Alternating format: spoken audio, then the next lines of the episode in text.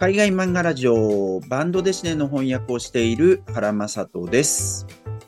海外コミックスのブックカフェ書式した森の森崎です。この番組は海外漫画の翻訳者と海外コミックスのブックカフェ店主の2人が海外漫画にまつわる様々なニュースをお届けしたり、海外漫画をめぐって雑談したりする番組です。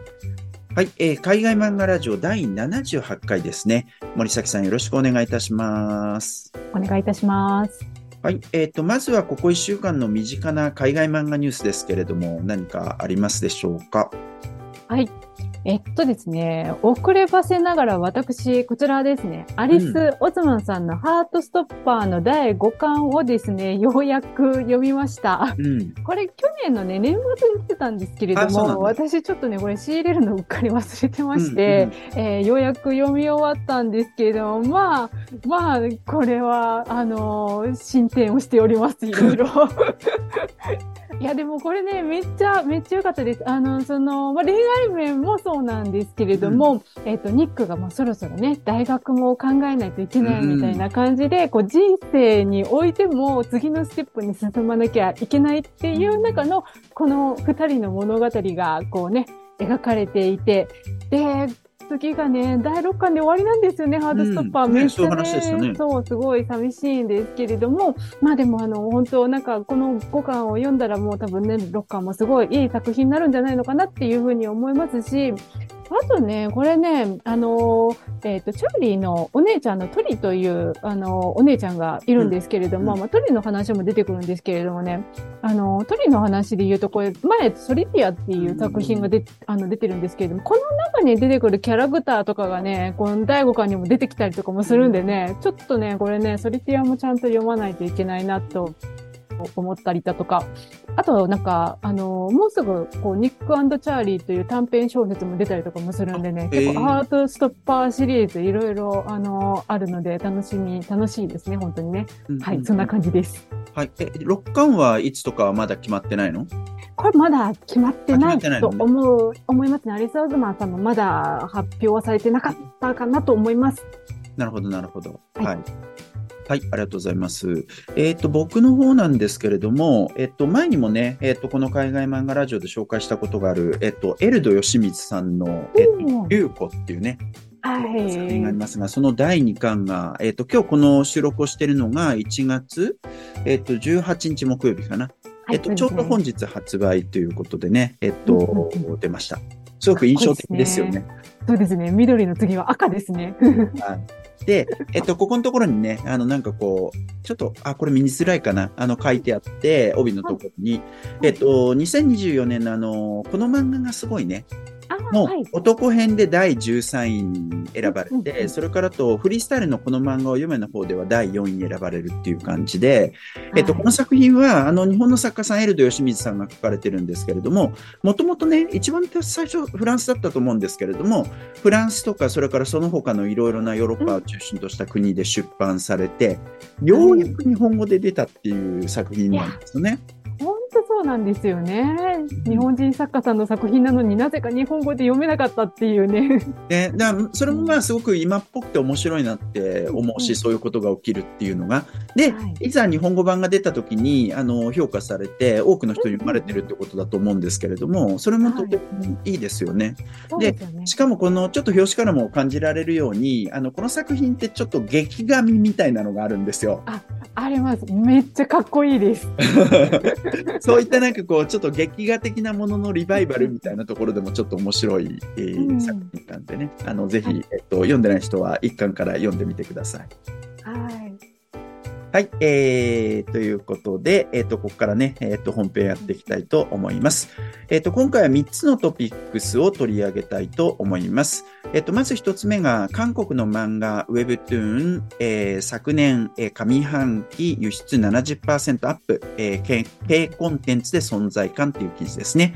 えーそれから次が、えっ、と、これフランスの賞の話なんですけど、フナックフランスアンテール米デー賞決定ということですね。えーそれから今今度はアメリカの、えっ、と、話なんですけど、北米の話なんですけど、アメリカのコミックスの2023年12月の売上上位作品という感じでやっていきたいと思います。えっ、と、順番に見ていきましょう。まずは韓国の漫画についての記事ですね。えっと、タイトルもう一回読みます。韓国の漫画 Webtoon、えー、昨年上半期輸出70%アップ、軽コンテンツで存在感ということで、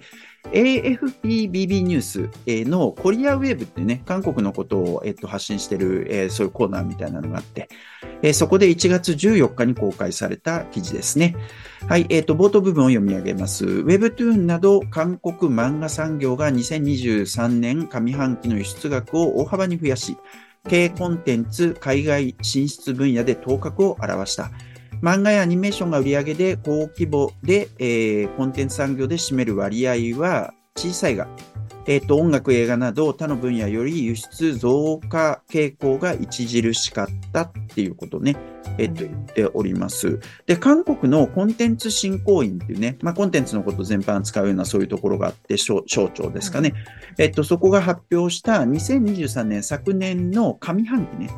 の、えっと、韓国コンテンツの、え海外輸出額、えのことが語られております。で、け韓国のね、あのコンテンツって、まあ日本でもやっぱりかなり影響力今あると思うんですけど、音楽、映画、ゲーム、アニメーション、漫画、それぞれの分野で好調なんですよね。はい、で、えっと、その輸出額っていうところに特に、えっと、焦点を当てて、韓国国内ではなくて海外でってことですよね。で、うん、一番、えっと、割合が大きいのはゲームなんですって。ゲームが34億ドル超っていう感じなんです。で、それに比べると漫画ってね、えっと、ウェブトゥーン込みだと思うんですけど、約9000万ドルってことで、まあ、規模的には全然ちっちゃいんですけど、ゲームと比べると。ただ、その増加率っていうのが、えっと、71.3%っていうことですごく成長してる。ということですね。で、とりわけ、アメリカやヨーロッパなどへの Webtoon の輸出が増えていると。これね、昨年も結構こういうニュース取り上げましたけどね。で、はい、アメリカだけで月間利用者は1250万人いるということで、はい、えー、そういうようなことが語られておりますね。もはやね、日本では結構当たり前のものとして定着しつつもあって、で、ですね。うん、この中で、まあ、韓国のものでは大ヒットのものありますけれども、これだけレベルアップな件とかね、日本側で、えっと、大ヒットが出てくるかどうかっていうのが、今ね、待望されているところだと思いますが。うんすごいですね。で、今後多分、あの、ヨーロッパとかも、まあ、まだまだ今後、伸びしろが多分あると思うんでね。うん、はい、はい。あの、次ちょっとどう、どうなっていくのかっていうところは、ちょっと注目していきたいところですよね。はい、そうですね。はい、えー、続いて、バンドデシネのショーについての記事ですね。えっと、2024年フナックフランスアンテールベーデ賞決定ということで、えっと、バンドデシネの情報サイト、ベデジェストっていうサイトがあるんですが、そこで1月12日に公開された記事ですね。はい、えっと、まあ、前にもね、この賞については、えっと、紹介してて、はい、えっと、その発表がなされまして、えっと、1月12日に発表されたってことでよかったかな。えで、えっと、その、えっ、ー、と、フーナック・フランス・アンテル・ベーデ賞ね。その賞を取ったのが、ロラン・オップマンっていう人と、ルノー・ロッシュっていう人の、レ・ゲール・ドゥ・ルカス、ルーカス・ウォーズという作品ですね。えっ、ー、と、この作品が今回受賞しました。で、この作品が第76回、えー、で、海外漫画ラジオのね、第76回で第30回フランスアンフォバンドデシネ賞っていうのを紹介したんですけど、その賞も受賞してるんですね。はい。はい。ということで、えっ、ー、と、やっぱ結構注目されてる作品っぽいですよね。こうして見てみるとね。ねそうですね。まあまあ、スター・ウォーズファンがこんだけいるというようなところもあるのかもしれないですけれども。うん、そうですね。ね。なんかあの、このルーカス・ウォーズのあの公式サイトというか、ウェブサイトを見てたら、うん、結構なんかもう、あの、世界各地に翻訳が決まってるみたいなことも書かれてたりもするので、これどうなんですかね？日本もスター・ウォーズファンはそれなりにいると思うんですけれども、ね、ちょっとねなどうなんだろうみたいなことを思ってしまったりしました。ねまあ、僕はまず読んでないですけど、まあ、読んでみてね、えっとあまあ、そしてだからスター・ウォーズみたいなところで引っかかってもうあの検討している出版社があるかもしれませんけどね。はい、そうですね。ブックフェアとかもね、もう普通に行われるようになってますからね。まあ、どうなるのかちょっと期待ですね。はい、えー、ということでした。えっ、ー、と、最後にですね、アメリカのコミックスの2023年12月の売上上位作品についての話題ですね。えっ、ー、と、いつも参照しているギークカルチャーのオンライン専門誌 ICV2、えー、そこでですね、2023年12月の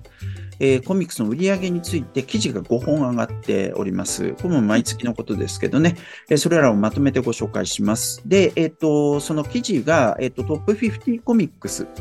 それからトップ20グラフィックノベルスっていうね、えそういうのと、それからあとは、えっ、と、サーカナブックスキャンっていうデータベースを、えっ、と、参照してるトップ20アダルトグラフィックノベルスと、えっ、ー、と、トップ20キッズグラフィックノベルス、それからあとはトップ20オーサー漫画スーパーヒーローグラフィックノベルスっていう、えー、こういうような、えっ、ー、と、記事がそれぞれあるんですね。えっ、と、それを、えっ、と、見ていきましょうということですね。で、最初に2つ挙げたトップ50コミックスとトップ20グラフィックノベルス。これについては、えっ、と、コミックハブっていうシステムを利用して、全世界3000点以上のアメコミ専門店、えー、そこの125点から抽出したデータということになってますね。で、それからサーカナブックスキャンのデータの方ね、これ3つありますけれども、えっ、ー、と、これは、えっ、ー、と、電子小売、えっ、と、小売業者とか、チェーン店とか、量販店とかね、独立系書店とか、えっ、と、そういったところを含んだ1万6000箇所以上の場所からデータを収集していて、まあ、市場の85%カバーできてるっていう、まあ、そういうようなものですね。はい、はい、えー、ということです。で、えーと、まずは最初のトップ50コミックスですね。えーと、これはコミックブックのベスト、えーと、50っていう、そういうリストになっています。で、えー、とトップの5つぐらい見ておくと、1位がアメイジング・スパイダーマンの39号、それから2位がバットマンの145号、3位がトランスフォーマーズの3号、えっと、4位がアメイジング・スパイダーマンの40号、えっと、5位が X メンの29号ということでね、まあ、タイトルだけ見るとね、よく知られているような、トランスフォーマーズだけちょっと例外かもしれないですけど、えー、そういう感じでございました。えっと、続いて、えっと、トップ20グラフィックノベルスですね。えー、っと、これまあだから単行本なんですけど、コミック専門店で売れた、えー、っと、グラフィックノベルという単行本ということですね。はい。えー、っと、1位が Fair the Body Was っていう、えっと、作品で、多分これ、今までリストに出てきてない、だ新刊だと思いますね、この作品。はい。はい。で、2位がサーガのシですね。えっ、ー、と、11時間ということになってます。で、3位がティーンエイジ・ミュータント・ニンジャ・タートルズのザ・ラスト・ローニンということで、まあ、おなじみですよね。このリストではね。もうずっと入り続けてます。えー、で、4位がチェンソーマンの13号、あ、13巻か。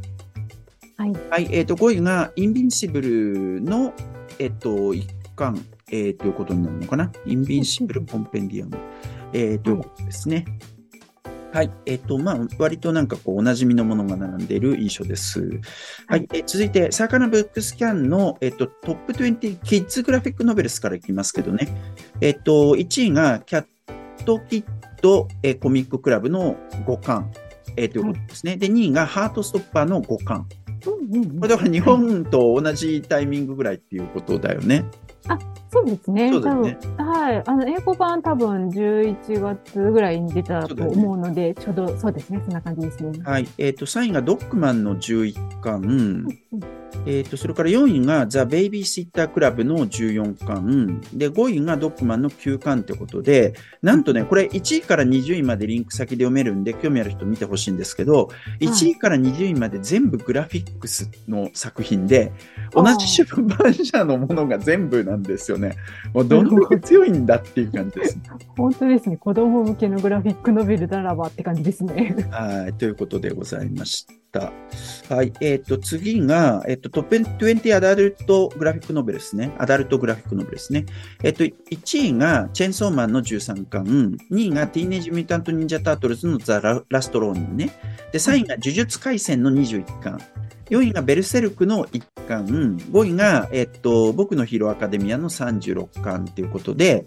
まあ、これも今に始まったことじゃないですけど、日本の少年漫画が好調であるっていうことですね。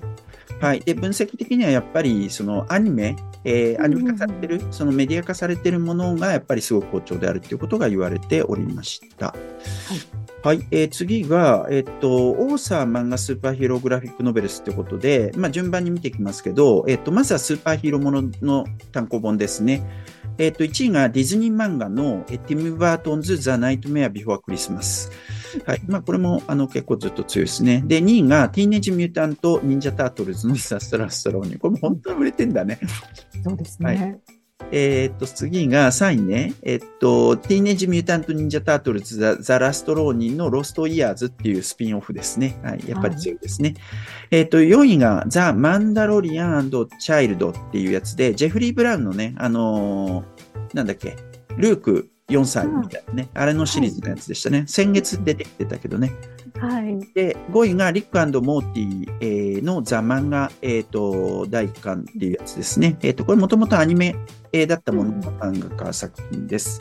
はい、はい、えー、ということです。まあ、そんなに親身があるわけじゃないですね。で、次、オーサーグラフィックノベルスということで、まあ、作家性が強いというか、その他っていうか、そういうところですね。で、1位がザ・ミステリーズっていうことで、ビル・ワターソンが原作をやってて、アンドリューえっと、マクミールっていうのは出版社か。